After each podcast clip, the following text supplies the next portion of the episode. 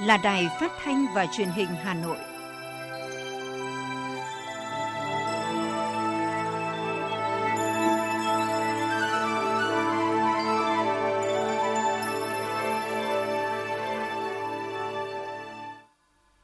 Thưa quý vị và các bạn, bây giờ là chương trình thời sự của Đài Phát thanh và Truyền hình Hà Nội phát trực tiếp trên sóng phát thanh tần số FM 90 MHz. Hôm nay thứ hai, ngày 29 tháng 11 năm 2021, chương trình có những nội dung chính sau đây. Thủ tướng Phạm Minh Chính dự lễ trao giải thưởng toàn quốc về thông tin đối ngoại lần thứ 7. Hà Nội quy định quản lý tổ chức bộ máy biên chế cán bộ công chức viên chức thủ đô. Tổng cục Quản lý thị trường tổ chức phòng trưng bày nhận diện hàng thật, hàng giả có địa chỉ tại số 62 Tràng Tiền, quận Hoàn Kiếm, Hà Nội. Ba thí sinh Hà Nội đoạt giải nhất hội thi tin học trẻ toàn quốc năm 2021. Kể từ ngày 1 tháng 1 năm 2022 tới đây, người sử dụng xe không có giấy tờ chuyển nhượng sẽ không được làm thủ tục đăng ký xe sang tên, chỉ giải quyết sang tên xe không chính chủ đến ngày 31 tháng 12 năm 2021. Hôm nay, Tòa án Nhân dân cấp cao tại Hà Nội mở phiên tòa xét xử phúc thẩm vụ án buôn lậu và vi phạm quy định về kế toán gây hậu quả nghiêm trọng xảy ra tại công ty Nhật Cường. Phần tin thế giới có những thông tin chi tiết.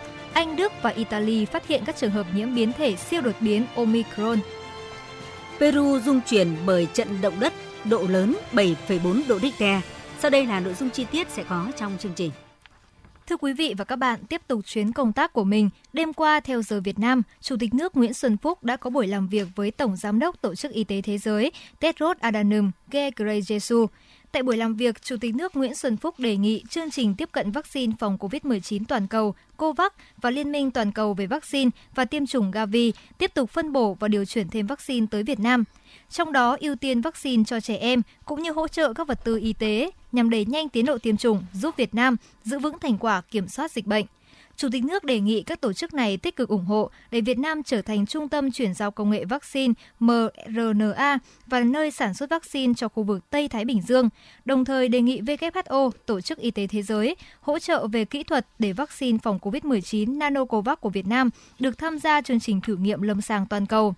Trả lời các đề xuất của Chủ tịch nước Nguyễn Xuân Phúc, Giám đốc Liên minh Toàn cầu về vaccine và tiêm chủng Seth Bakley và Giám đốc điều hành chương trình đã có cuộc nói chuyện tiếp cận vaccine phòng COVID-19 toàn cầu Adrulia, Nguyễn khẳng định sẽ tiếp tục hợp tác hỗ trợ cung cấp vaccine nhiều nhất có thể cho Việt Nam. Còn Tổng Giám đốc Y tế Tổ chức Y tế Thế giới Tedros Adhanom Ghebreyesus ủng hộ ý tưởng đưa Việt Nam thành trung tâm khu vực về sản xuất vaccine và cho biết sẽ trao đổi với bộ phận kỹ thuật về khả năng đưa vaccine do Việt Nam sản xuất tham gia chương trình thử nghiệm toàn cầu của tổ chức này. Trước đó, chiều ngày 28 tháng 11, Chủ tịch nước Nguyễn Xuân Phúc đã tiếp Tổng Giám đốc Tổ chức Thương mại Thế giới WTO, bà Ngozi Okozio-Iwe. Tối qua, Thủ tướng Phạm Minh Chính tới dự và phát biểu tại lễ trao giải thưởng toàn quốc về thông tin đối ngoại lần thứ bảy. Giải thưởng toàn quốc về thông tin đối ngoại được tổ chức thường niên hàng năm do Ban chỉ đạo công tác thông tin đối ngoại, Ban tuyên giáo Trung ương chủ trì tổ chức. Điểm nổi bật của giải thưởng lần thứ 7 là sự tham gia của 32 tác giả đơn vị báo chí nước ngoài, 14 tác giả là người Việt Nam ở nước ngoài và 14 đại sứ quán Việt Nam ở các nước. Từ hơn 1.000 tác phẩm dự thi được thể hiện bằng 14 ngôn ngữ, ban tổ chức đã lựa chọn và trao một giải đặc biệt, 10 giải nhất, 19 giải nhì, 29 giải ba và 43 giải khuyến khích. Phát biểu tại sự kiện, Thủ tướng Phạm Minh Chính nhấn mạnh, chúng ta có mặt hôm nay ở thủ đô Hà Nội ngàn năm văn hiến, thành phố vì hòa bình. Dự sự kiện này là minh chứng cho chủ trương đúng đắn, chuyển hướng ứng phó hiệu quả với dịch COVID-19. Mọi hoạt động đang trở dần lại trạng thái bình thường, kinh tế đang phục hồi và phát triển mạnh mẽ. Thủ tướng nêu rõ, thông tin đối ngoại là bộ phận quan trọng của công tác đối ngoại Đảng, ngoại giao nhà nước, ngoại giao nhân dân và công tác tư tưởng. Nhiệm vụ cốt lõi là mang Việt Nam đến với thế giới và mang thế giới gần hơn với Việt Nam, xây dựng hình ảnh, góp phần khơi dậy lòng yêu nước, tinh thần tự hào dân tộc và khát vọng phát triển đất nước hùng cường, thịnh vượng.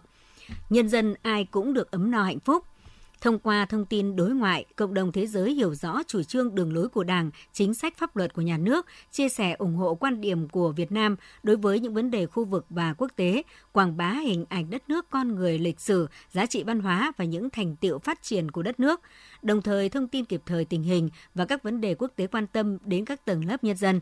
Giải thưởng toàn quốc về thông tin đối ngoại lần thứ 7 diễn ra trong bối cảnh toàn Đảng, toàn quân và toàn dân ta đang ở năm đầu tiên triển khai nghị quyết Đại hội 13 của Đảng, quyết tâm kiểm soát dịch bệnh COVID-19, phục hồi và phát triển kinh tế xã hội.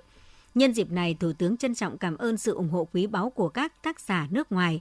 Ca dao tục ngữ Việt Nam có câu, ngựa chạy có bầy, chim bay có bạn – Thủ tướng bày tỏ mong muốn các tác giả nước ngoài, những người bạn yêu quý Việt Nam tiếp tục đồng hành, sát cánh trên chặng đường phát triển phía trước của một Việt Nam tự tin, hùng cường và thịnh vượng. Thưa quý vị và các bạn, các vụ án liên quan đến bí mật nhà nước, các tội xâm phạm an ninh quốc gia và vụ án hình sự về một trong các tội phá hoại hòa bình, chống loài người và tội phạm chiến tranh sẽ không tổ chức phiên tòa trực tuyến.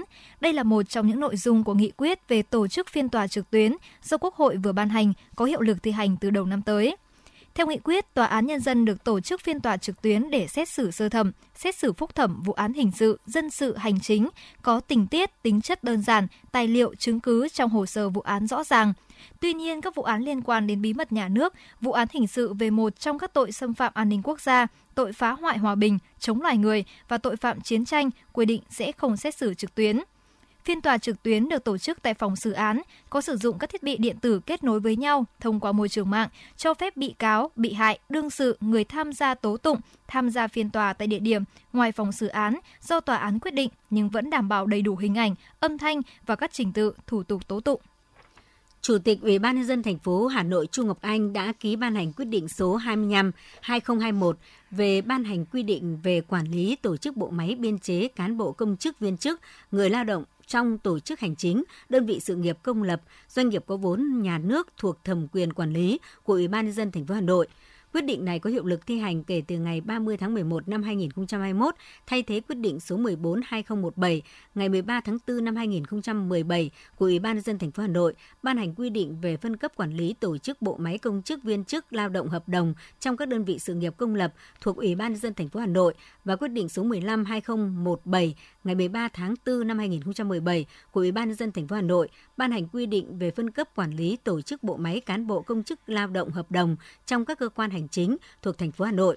Riêng quy định về tuyển dụng, sử dụng và quản lý công chức phường công tác tại 175 phường theo mô hình chính quyền đô thị chưa được nêu tại quy định này, thực hiện theo Nghị định số 32-2021 ngày 29 tháng 3 năm 2021 của Chính phủ quy định chi tiết và biện pháp thi hành quyết định số 97-2019 ngày 27 tháng 11 năm 2019 của Quốc hội về thí điểm tổ chức mô hình chính quyền đô thị tại thành phố Hà Nội và theo quy định riêng triển khai Nghị định số 32-2021 của Chính phủ.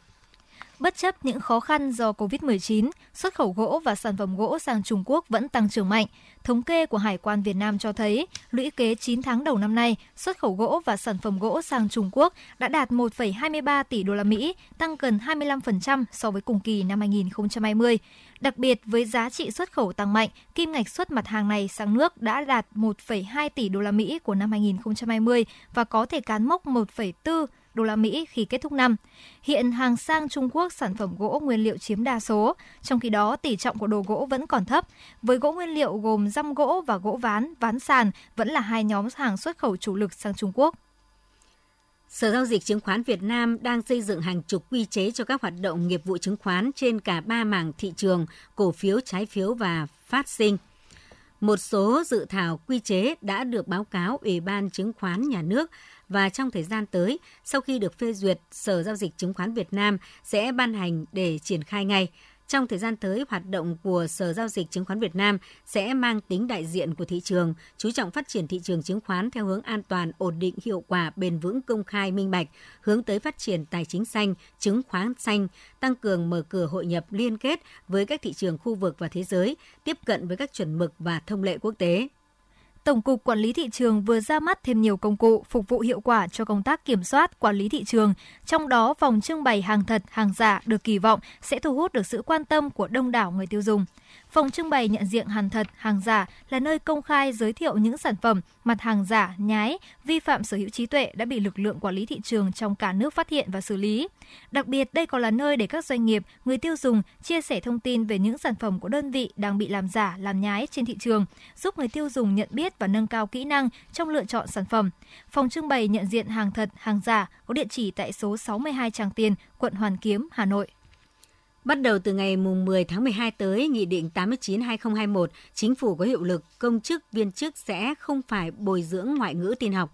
Như vậy, nội dung bồi dưỡng cho công chức viên chức sẽ chỉ còn 4 nội dung là lý luận chính trị, kiến thức quốc phòng và an ninh, kiến thức kỹ năng quản lý nhà nước và kiến thức kỹ năng theo yêu cầu vị trí việc làm. Trước đó hồi tháng 6, Bộ Nội vụ cũng đã chính thức bãi bỏ chứng chỉ ngoại ngữ, tin học đối với công chức hành chính và công chức ngành văn thư. Hôm qua, lễ tổng kết và trao giải Hội thi tin học trẻ toàn quốc lần thứ 27 do Trung ương Đoàn, Bộ Khoa học và Công nghệ, Bộ Giáo dục và Đào tạo, Bộ Thông tin và Truyền thông, Đài truyền hình Việt Nam và Hội tin học Việt Nam phối hợp tổ chức đã diễn ra theo hình thức trực tuyến. Hội thi năm nay thu hút 32 tỉnh thành đoàn tổ chức thi cấp tỉnh và chọn đội tuyển tham dự vòng khu vực. Trải qua các vòng thi cấp tỉnh và vòng sơ khảo, ban tổ chức lựa chọn 895 thí sinh xuất sắc nhất, bao gồm 725 thí sinh từ 32 đội thi cấp tỉnh và 170 thí sinh tự do tham gia vòng thi khu vực. Trung cuộc 150 thí sinh xuất sắc đã vượt qua hàng nghìn thí sinh khác để vào vòng chung kết. Giải nhất thuộc về các thí sinh Nguyễn Gia Khánh, Hà Nội, Phạm Công Minh đến từ Hà Nội, Hoàng Xuân Bách đến từ Hà Nội, Nguyễn Khánh Phúc đến từ tỉnh Ninh Bình, nhóm thí sinh Nguyễn Phú Bình và Vòng Vĩnh Toàn đến từ tỉnh Bình Dương. Tại lễ tổng kết, ban tổ chức trao 5 giải nhất, gồm một giải nhất bảng A, hai giải nhất bảng B, một giải nhất bảng C, một giải nhất bảng D2, 9 giải nhì, 26 giải ba và 60 giải khuyến khích. Sau 27 lần tổ chức, hội thi đã đóng góp quan trọng trong việc phát hiện các tài năng tin học trẻ, đồng thời thúc đẩy phong trào học tập, làm chủ công nghệ thông tin trong thanh thiếu nhi, góp phần phát triển đội ngũ nhân lực chất lượng cao, phục vụ cho sự phát triển của đất nước.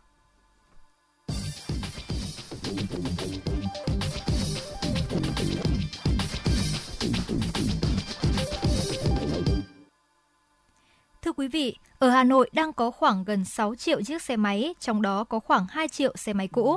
Bắt đầu từ ngày 12 tháng 11 đến hết tháng 11, Hà Nội triển khai chương trình thí điểm đo kiểm khí thải xe mô tô, xe gắn máy cũ đang lưu hành trên địa bàn thủ đô với thông điệp xe sạch, trời xanh, sức khỏe an lành.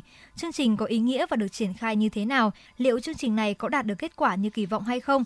Nhưng trước khi cùng chúng tôi tìm hiểu câu trả lời. Hà Nội, một trong hai thành phố lớn nhất của Việt Nam, nhưng chất lượng không khí lại đang ở mức xấu, có nhiều diễn biến phức tạp, gây ra hệ lụy lớn tới chất lượng cuộc sống và sức khỏe của người dân. Và khí thải từ hoạt động giao thông chưa được kiểm soát là một trong những yếu tố nguyên nhân ảnh hưởng đến chất lượng không khí. Anh Lê Văn Huy, quận Cầu Giấy, Hà Nội cho biết. Ờ, cảm thấy ờ, nhiều lúc những giờ cao điểm ấy thì là rất là nhiều xe và cảm thấy khí thải rất là ô nhiễm, ô nhiễm môi trường. Trong khi tại Hà Nội hiện đang lưu hành khoảng 730.000 xe ô tô phải đăng ký kiểm khí thải định kỳ, thì 5,7 triệu xe mô tô, xe gắn máy lại chưa có quy định về kiểm soát khí thải. Do đó, việc Hà Nội đẩy mạnh kiểm soát ô nhiễm không khí thì bắt buộc phải có kiểm soát nguồn phát thải từ giao thông. Tiến sĩ Vũ Thanh Ca, giảng viên cao cấp, Trường Đại học Tài nguyên và Môi trường thông tin thì một ô tô có thể sử dụng khoảng gần gấp 20 lần cái lượng xăng của một cái xe máy nó sử dụng. Nhưng mà ngược lại, cái hệ thống lọc bụi cũng như công nghệ đốt của ô tô nó tốt hơn xe máy rất là nhiều. Và do vậy là cái lượng bụi cũng như là các khí độc mà ô tô nó thải ra thì lại thấp hơn xe máy.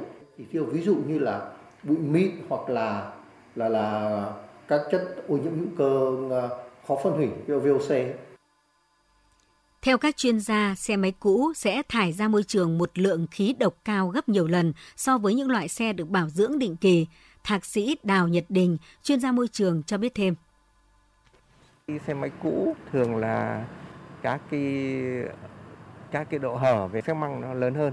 Khi đốt nó cũng không triệt để hơn và nó có thể thải ra ngoài. Đồng thời dầu xe máy cũng một phần cũng đi đi bị bị chạy ngược lên cái xi lanh và nó cũng không cháy được nó bị thải ra ngoài nó thành những cái ờ, trong không khí nó gọi là hạt carbon nó lơ lửng ấy thì những cái hạt đấy là chính là cái bụi mịn mà chúng ta đang hít thở. Cũng chính vì vậy, việc Hà Nội đã triển khai chương trình đo kiểm khí thải xe mô tô, xe gắn máy cũ đang lưu hành trên địa bàn thành phố đã nhận được về nhiều ý kiến ủng hộ từ các chuyên gia. Chương trình đang được triển khai tại 24 đại lý chính hãng của Honda, Yamaha, Suzuki, Piaggio, Sim ở 6 quận nội thành Hà Nội, dự kiến sẽ đo kiểm khí thải cho 3.000 đến 5.000 xe mô tô, xe gắn máy. Chương trình có ý nghĩa rất thiết thực, đặc biệt là với môi trường không khí của thủ đô. Thế nhưng những ngày đầu người dân thủ đô đã quan tâm đến việc đo kiểm khí thải hay chưa? Mời quý vị hãy đến thực tế tại các đại lý tham gia triển khai chương trình.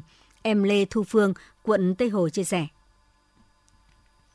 Gần đây em nhận được ờ, tin nhắn đến từ về việc ờ, đo kiểm lượng khí thải miễn phí thì em cảm thấy chương trình này khá là hay và đã đến thử thì em cũng đã nhận được dịch vụ và bên cạnh đó em còn được bảo dưỡng và thay dầu xe thì em cảm thấy rất là đây là một chương trình rất là tốt và có ích ạ. Để người dân biết được rộng rãi hơn về chương trình, ngoài truyền thông trên báo chí, nhiều đại lý đã chủ động gọi điện cho các khách hàng để thông báo và tư vấn chi tiết. Nhờ vậy, mỗi ngày 50% lượng khách hàng đến cửa hàng này là để đo kiểm khí thải cho xe máy của mình. Anh Phan Thanh Long, cửa hàng trường, cửa hàng Yamaha, Cầu Giấy cho biết thêm. Sau quá trình đo kiểm tra thì có khoảng tầm 60% à, không đạt khí thải so với tiêu chuẩn Việt Nam ở mức 1 và sau cái quá trình mà mình tiến hành bảo dưỡng, bảo trì cũng như là thay thế những cái phụ kiện thì à, đã có có khoảng tầm cũng gần như trong số đó là đạt tiêu chuẩn khí thải để khi mà mình có thể tiếp tục lưu thông ở ngoài. Còn tại đại lý ở quận Đống Đa, Hà Nội, tất cả khách hàng đến bảo dưỡng xe máy đều đồng ý làm thêm một bước đo kiểm khí thải. Chưa đầy một phút, việc đo hoàn tất với ba thông số hiển thị trên màn hình máy tính là CO, HC và CO2. Ông Nguyễn Văn Tiến, quận Đống Đa, Hà Nội cho biết thêm. Xe của tôi ờ, dùng đã được 20 năm rồi. Đến đây các bạn đo thì vượt tiêu chuẩn cho phép. Ờ, được các bạn bảo dưỡng ờ, đạt tiêu chuẩn rất là tốt rồi người dân khá hào hứng với việc đo kiểm khí thải xe máy miễn phí, còn với chương trình hỗ trợ đổi xe máy cũ lấy xe máy mới, do cần đáp ứng nhiều điều kiện nên nhiều người mới chỉ dừng ở mức tham khảo. Anh Vũ Ngọc Linh, phụ trách kỹ thuật cửa hàng Cường Ngân 2, Hà Nội thông tin thêm. Đối với những trường hợp mà xe của khách hàng mà vượt quá tiêu chuẩn, vượt quá tiêu chuẩn cho phép thì chúng tôi cũng có tư vấn cho khách hàng là tham gia cái chương trình là thu hồi xe cũ đổi xe mới thì ờ, sẽ hướng dẫn cho khách hàng là hoàn thành các thủ tục đó và sau đó là là quay lại đại lý để là làm thủ tục cho khách là thu hồi xe và mua xe mới. Ô nhiễm không khí tại các đô thị lớn đã không còn là câu chuyện mới và nguyên nhân thì cũng đã không còn là ẩn số, trong đó khí thải từ hoạt động giao thông là một trong những nguyên nhân rất quan trọng. Vì vậy quý vị hãy đừng chần chừ, hãy dành một chút thời gian để đăng ký khám xe miễn phí. Chỉ một hành động nhỏ thôi, chúng ta sẽ góp phần làm không khí trong sạch hơn. Trên địa bàn thành phố Hà Nội, xe mô tô, xe gắn máy chiếm đến 95% số lượng phương tiện giao thông. Dù chỉ tiêu thụ 56% xăng nhưng lại thải ra tới 94 lượng HC, 87 lượng CO, 57% lượng NOx trong tổng lượng phát thải gây ô nhiễm. Chương trình thí điểm đo kiểm khí thải xe máy diễn ra ở 8 điểm thuộc 6 quận là Hoàn Kiếm, Đống Đa, Cầu Giấy, Hai Bà Trưng, Thanh Xuân, Hà Đông. Hãy đi đo kiểm miễn phí khí thải xe máy của bạn, xe sạch, trời xanh, sức khỏe an lành quý vị nhé. Tiếp tục là phần tin. Kể từ ngày 1 tháng 1 năm 2022 tới đây, người sử dụng xe không có giấy tờ chuyển nhượng sẽ không được làm thủ tục đăng ký xe sang tên. Như vậy, 31 tháng 12 tới sẽ là hạn chót giải quyết đăng ký sang tên cho những trường hợp xe đã qua nhiều người sở hữu nhưng thiếu hoặc không có giấy tờ sang tên. Để làm thủ tục này, người đang sử dụng xe cần đến cơ quan quản lý hồ sơ đăng ký xe, xuất trình giấy tờ theo quy định, ghi rõ quá trình mua bán, giao nhận xe hợp pháp, cam kết về nguồn gốc xuất xứ của xe và nộp giấy tờ như giấy chứng nhận đăng ký, biển số xe theo quy định, giấy tờ chuyển quyền sở hữu xe của người đứng tên trong giấy chứng nhận đăng ký xe và giấy tờ chuyển quyền sở hữu xe của người bán cuối cùng nếu có. Thời gian qua, tình trạng xe cơi nới kích thước thành thùng để chở hàng quá tải lưu thông trên một số quốc lộ, đường đô thị và đường địa phương đã tái diễn gây hư hỏng kết cấu hạ tầng giao thông, mất an toàn giao thông, đặc biệt là trên các tuyến quốc lộ qua các tỉnh miền Trung, miền núi phía Bắc và một số tỉnh đồng bằng sông Hồng như Hà Nội, Hà Nam, Ninh Bình. Bộ Giao thông Vận tải đề nghị các bên liên quan tăng cường phối hợp triển khai kiểm soát tải trọng xe trên địa bàn địa phương bằng trạm kiểm tra tải trọng xe lưu động và các thiết bị cân tải kiểm tra tải trọng xe đã được cấp, xử lý nghiêm các trường hợp vi phạm, đồng thời tuyên truyền các quy định của pháp luật về tải trọng xe, thiệt hại do xe quá tải và chế tài xử phạt vi phạm. Phòng Cảnh sát Giao thông Công an thành phố Hà Nội cho biết đang cùng Công an quận Long Biên thụ lý giải quyết vụ tai nạn liên quan đến xe ô tô BMW và xe tải trên địa bàn.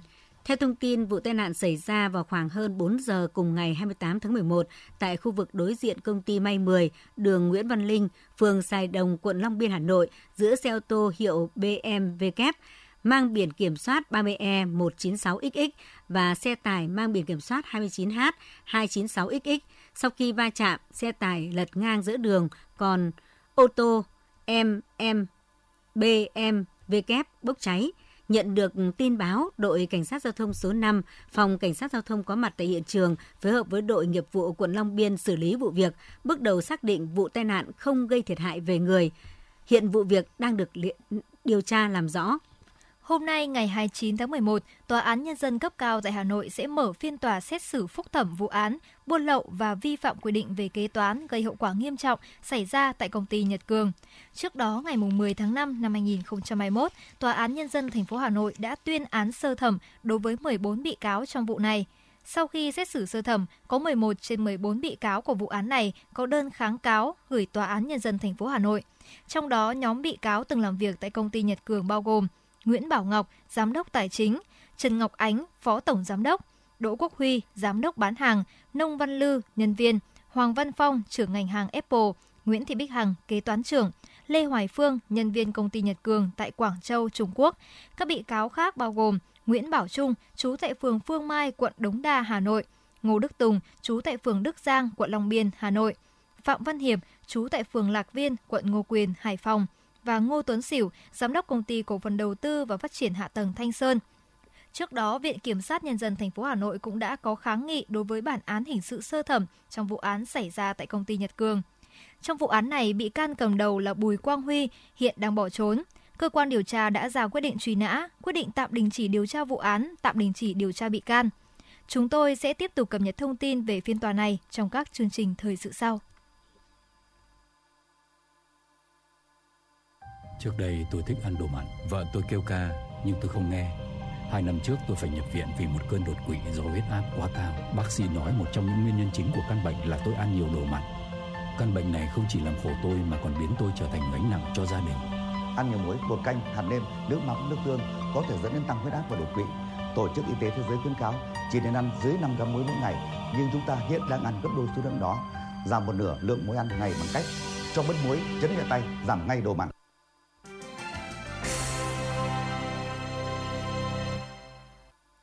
Thưa quý vị, sau đây là những tin tức thế giới.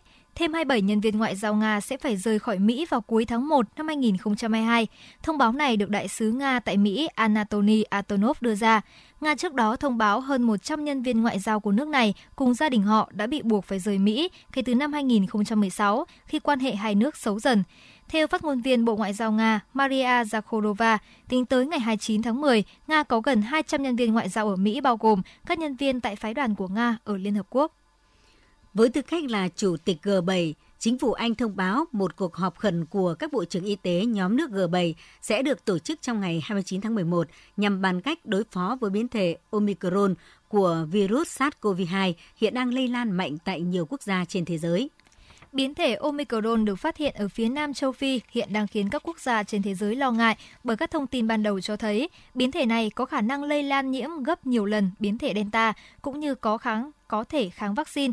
Hiện tại, biến thể Omicron đã xuất hiện tại nhiều nước trên thế giới, trong đó ba quốc gia thành viên G7 là Anh, Đức, Italia đều đã phát hiện người mắc biến thể này. Tại Pháp, người phát ngôn chính phủ Pháp Gabriel Atto chiều qua cũng cho biết có khả năng đã có khoảng 10 ca mắc biến thể Omicron tại Pháp. Để ngăn chặn và làm chậm đà lây lan của biến thể Omicron, nhiều nước đã ra lệnh cấm tất cả các chuyến bay đến từ 7 quốc gia phía Nam châu Phi, đồng thời áp dụng thêm nhiều biện pháp hạn chế khác như bắt hành khách nhập cảnh phải xét nghiệm và cách ly. Trong khi đó, bang đông dân nhất của Australia đã khẩn trương xét nghiệm những người nhập cảnh vào nước này sau khi hai người từ miền Nam châu Phi dương tính với COVID-19. Cụ thể, nước này đã áp đặt các hạn chế mới vào đối với những người đến từ 9 quốc gia miền Nam châu Phi trong bối cảnh biến thể Omicron có khả năng lây nhiễm mạnh hơn, làm gia tăng lo ngại về một làn sóng đại dịch khác. Trong lúc này, Tổ chức Y tế Thế giới chiều qua cũng ra thông báo cho biết phương pháp xét nghiệm PCR hiện vẫn hiệu quả trong việc tìm ra người mắc biến thể Omicron. Đồng thời, Tổ chức Y tế Thế giới cũng kêu gọi các nước không đóng cửa biên giới khi chưa có các bằng chứng khoa học đầy đủ và đáng tin cậy về mức độ lây nhiễm của biến thể Omicron. Cảnh báo thời tiết băng tuyết vẫn được đưa ra sau khi cơn bão Awen tấn công Vương quốc Anh trong 48 giờ qua. Bão dự kiến sẽ quét qua châu Âu trong những giờ tới. Trong đó, một số khu vực của Tây Ban Nha đã báo cáo có tuyết rơi. Cơ quan khí tượng Anh cảnh báo tình hình thời tiết phức tạp sẽ kéo dài tại khu vực Đông Bắc, Tây Bắc và miền Trung nước này. Các phương tiện truyền thông đưa tin ngày 28 tháng 11, một trận động đất có độ lớn 7,4 độ Richter đã làm rung chuyển quốc gia Nam Mỹ Peru. Theo Reuters, cơ quan thăm dò địa chất Mỹ cho biết trận động đất có thể gây sóng thần. Hiện chưa có thông tin về thương vong hay thiệt hại trong trận động đất này.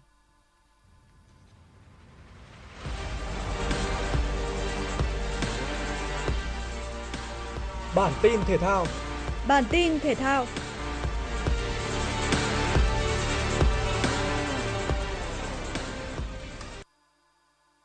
Chiều qua, đội tuyển Việt Nam đã trở lại sân tập để tiếp tục hoàn thiện khâu chuẩn bị cuối cùng trước khi lên đường sang Singapore dự AFF Cup.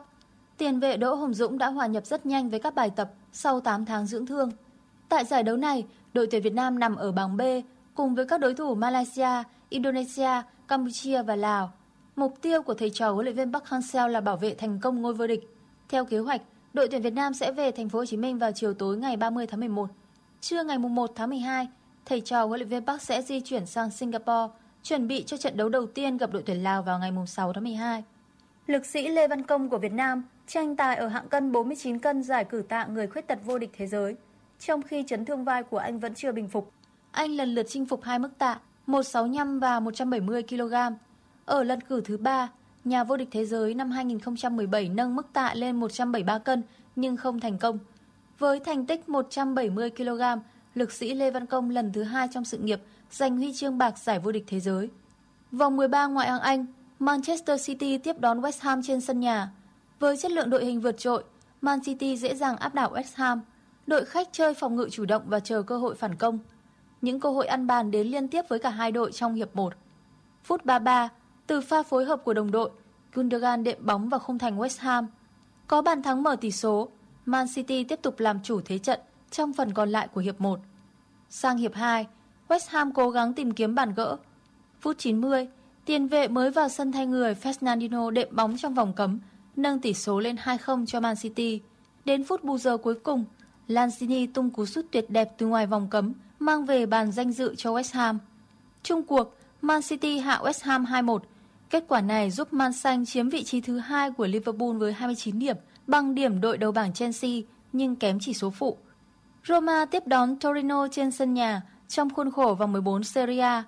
Trong khoảng 30 phút đầu trận, đội khách thi đấu vô cùng tự tin và tạo ra nhiều cơ hội nguy hiểm hơn về phía khung thành của Roma. Tuy nhiên, bàn thắng mở tỷ số lại đến với Mourinho và các học trò ngay ở phút 32. Người lập công là Tammy Abraham. Torino dồn toàn lực tấn công hòng tìm kiếm bàn gỡ nhưng không có bàn thắng nào được ghi. Trận đấu kết thúc với tỷ số 1-0 nghiêng về Roma.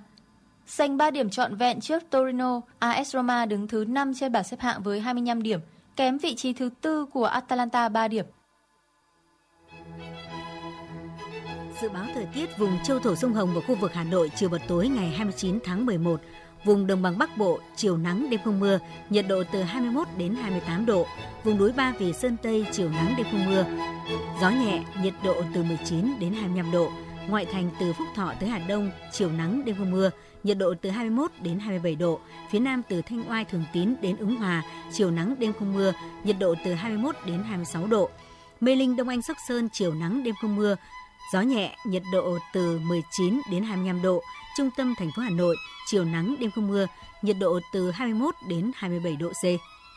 Quý vị và các bạn vừa nghe chương trình thời sự của Đài Phát thanh và Truyền hình Hà Nội, chịu trách nhiệm sản xuất Phó Tổng giám đốc Nguyễn Tiến Dũng, chương trình do biên tập viên Xuân Luyến, Nguyễn Hằng, phát thanh viên Thanh Hiền Hồng Hạnh và kỹ thuật viên Bích Hoa thực hiện. Thân ái chào tạm biệt.